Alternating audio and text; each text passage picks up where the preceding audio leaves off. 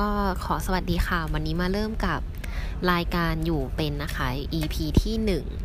ก็หมอทิพย์นะคะ แล้วก็พลอยสวัสดีค่ะ ทุกคน ค่ะวันนี้ก็จะมาพูดถึงเกี่ยวกับรายการอยู่เป็นนะคะ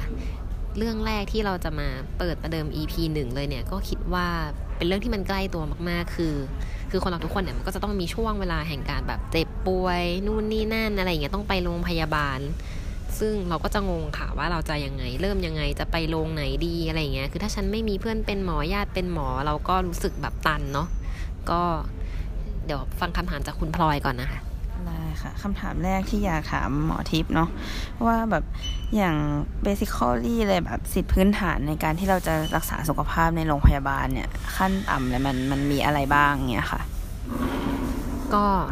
เอาหลักๆเลย ไม่รวมประกันเนาะตัดประกันใด ๆออกไป ก็จะมีตั้งแต่สิทธิ์30 บาท สิทธิ์ประกันสังคม สิทธิ์ข้าราชการอันที่ 4 ก็คือสิทธิ์ของกลุ่มรัฐวิสาหกิจเช่น ในคนที่ทำงานของพวกเออการไฟฟ้าหรืออะไรแบบเนี้ยค่ะ ซึ่งแต่ละสิทธิ์เนี่ยมันก็ขึ้นกับอ๋อเราอีกอย่างคือคนหนึ่งเนี่ยใช้ได้หนึ่งสิทธิ์นะคะ เราจะไม่สามารถแบบบางคนจะเดินเข้ามาแบบหมอแบบ คือสิทธิ์30 บาทไม่มีจะแบบ ขอใช้ประกันสังคมบวกค่าราชการหรืออะไรอย่างเงี้ยไม่ไม่ได้นะคะหนึ่งคนคือเลือกได้หนึ่งอย่างเท่านั้นอะไรแบบนี้ไม่สามารถแบบ top up สิทธิ์ไปเรื่อยๆ ได้แล้วอย่างแบบสมมติว่าถ้าเราแบบเป็นคนต่างจังหวัดแล้วมาทำงานในกรุงเทพอย่างเงี้ยค่ะ เราก็คือก็คือเลือกใช้ประกันประกันสังคมไปที่ที่เราใช้จากบริษัททำงานใช่ไหมเอ่ยหรือว่า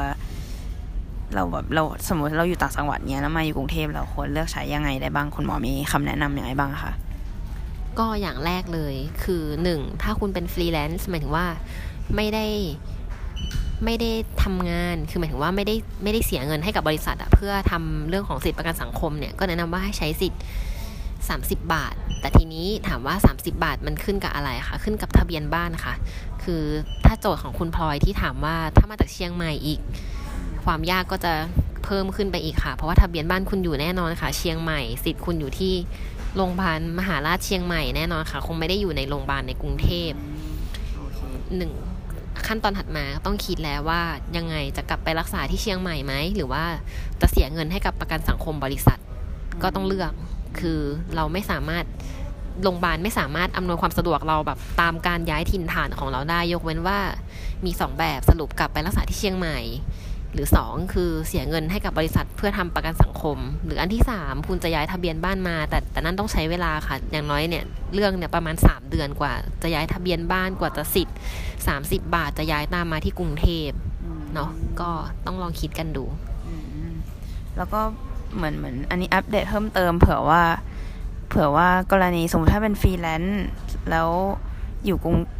โอเคทะเบียนบ้านอยู่เชียงใหม่ แต่ว่าทำงานอยู่กรุงเทพก็จะจ่าย สิทธิ์แบบประกันสังคมตนเอง ประกันตนเองมาตราที่ 39 ก็ได้ อันนั้นก็จะใช้มีค่าเท่ากับจ่ายเหมือนจ่ายประกันสังคมผ่านบริษัทเหมือนกันค่ะ ที่ที่รู้ที่ 432 บาทต่อเดือน สามารถแบบหักบัญชีได้เลยระบบโอเคเลย อือฮึแล้วแล้วพอนี้พอสมมุติพอเราจะเข้าไปโรงพยาบาลเนี่ยเราต้องต้องเริ่มยังไงบ้างอะคะคุณหมอ อันนี้ก็สำคัญมากนะคะสำหรับสิทธิ์30 บาท เพราะว่าทุกโรงพยาบาลเนี่ย พอเราเข้าไปถึงโรงพยาบาลปุ๊บเดี๋ยวนี้มันจะมีตู้คีออสที่มันดูไฮเทคของโรงพยาบาลแต่ละโรงพยาบาลเนี่ยแหละค่ะต้องคุณต้องไปกดก่อน เขาจะเรียกว่าตั๋วนำทางหรือใบนำทาง เพราะว่าถ้าเกิดเรารัดขั้นตอนวืบขึ้นไปตรวจเลย ก็ต้องลงมาทำสิ่งนี้ใหม่ เพราะว่า เวลาที่สมมติพอขึ้นไปตรวจเนี่ยแล้วเราจะไปตามห้องต่างๆ ก่อนจะถึงคุณหมอเนี่ยเขาก็จะมีการเช็คสิทธิ์ว่าอาจจะวัดความดันอะคุณยื่นใบ 30 บาทเอาไม่มีเอาลงไปใหม่ หรือถ้าไม่อย่างนั้นสิ่งที่ทำไปทั้งหมดอาจจะต้องเสียเงินนะคะ ถ้าเกิดว่าไม่กดไอใบอันนี้ก่อน คือเข้าไปปุ๊บเขาจะให้คนไข้เนี่ยกดเลขประจำตัวประชาชน 13 หลักแล้วมันก็จะออกเป็นเหมือนพวกบัตรคิวอันนั้นมาค่ะ ก็ให้ถือใบนี้แหละขึ้นไปยังแผนกที่เราต้องการจะตรวจ ซึ่งสรุปว่าการไปใช้สิทธิ์เนี่ยก็คือคุณมีบัตรประชาชน หรือมีเลขประชาชน 13 หลักเนี่ยก็คือคุณสามารถใช้สิทธิ์ได้เลยที่โรงพยาบาล เริ่มจากตู้คีย์ออสด้านล่าง ถ้าไม่รู้ไปตรงไหนก็ให้ไปตรงจุดคัดกรองอืมโอเคค่ะ แล้วต่อไปเราเราเราจะใช้สิทธิ์ยังไง เราก็ไปที่จุดคัดกรองเสร็จแล้ว กรณีแบบผู้ป่วยนอกผู้ป่วยในเราเราใช้สิทธิ์ยังไงอะคะคุณหมอ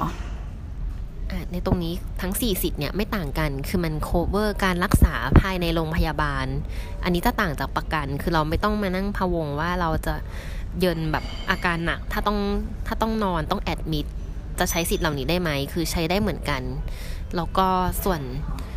สิทธิ์ฉุกเฉินเนี้ยคนคนละอย่างกันนะคะหรือว่าถ้าเกิดว่าคนไข้ที่ประสบอุบัติเหตุที่มาที่ห้องฉุกเฉิน หรือว่าป่วยในกรณีที่คุณหมอพิจารณาแล้วว่ามันฉุกเฉิน อันนี้ก็คือไม่ว่าไปที่ไหนเนี่ยก็จะสามารถใช้สิทธิ์ได้ แต่อันเนี้ยเราไม่ได้เป็นคนกำหนด คือคุณหมอเนี่ยจะเป็นผู้ที่กำหนดว่าคนนี้เป็นเคสที่เป็น emergency หรือฉุกเฉินหรือไม่ค่ะ อันนี้ก็คือคนละแบบกัน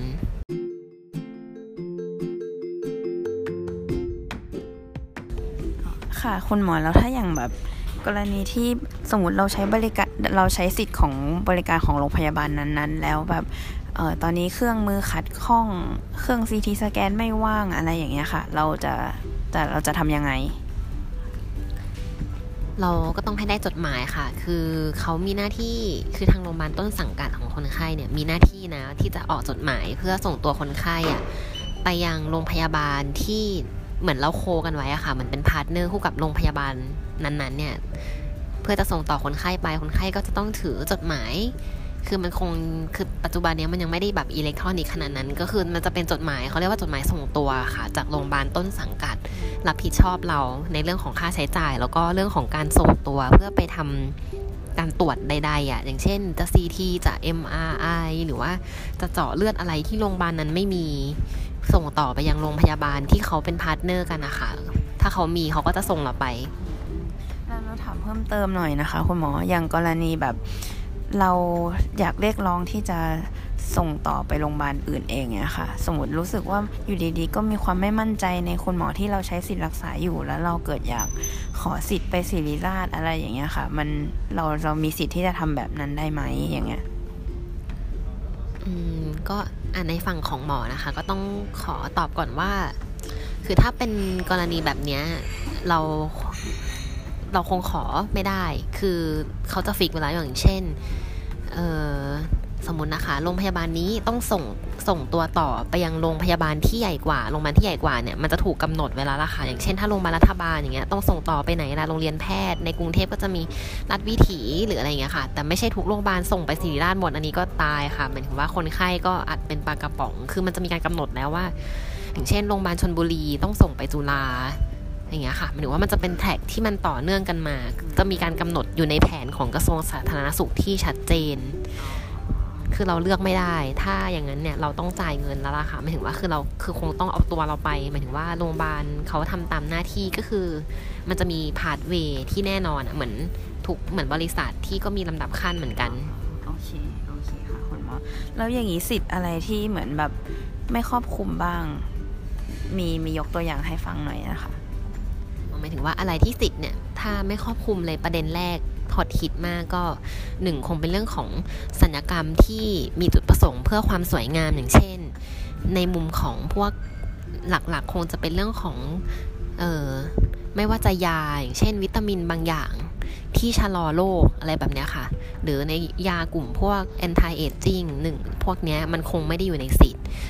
ส่วนอันที่สองคือการผ่าตัด เมื่อกี้พูดยาไปแล้ว อันที่สองคือเรื่องของการผ่าตัด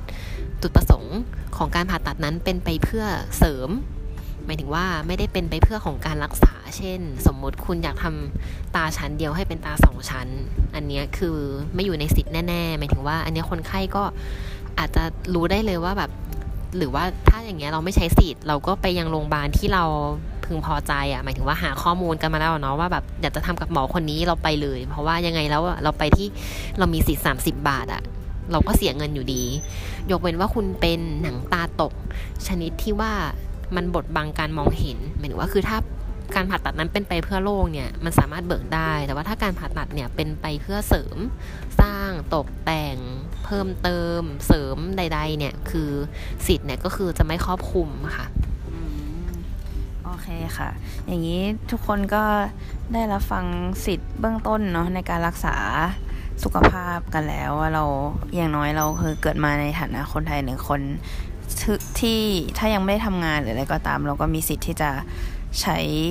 สิทธิ์ 30 บาทเบื้องต้นได้อยู่แล้ว แล้วก็วันนี้รายการเราก็คิดว่าครบเรื่องเนาะเรื่องเกี่ยวกับสิทธิสุขภาพเบื้องต้นก็จบกันไปกับ EP หนึ่งนะคะ แล้ว EP สองจะว่าด้วยเรื่องอะไรก็รอติดตามชมตามฟังกันนะคะ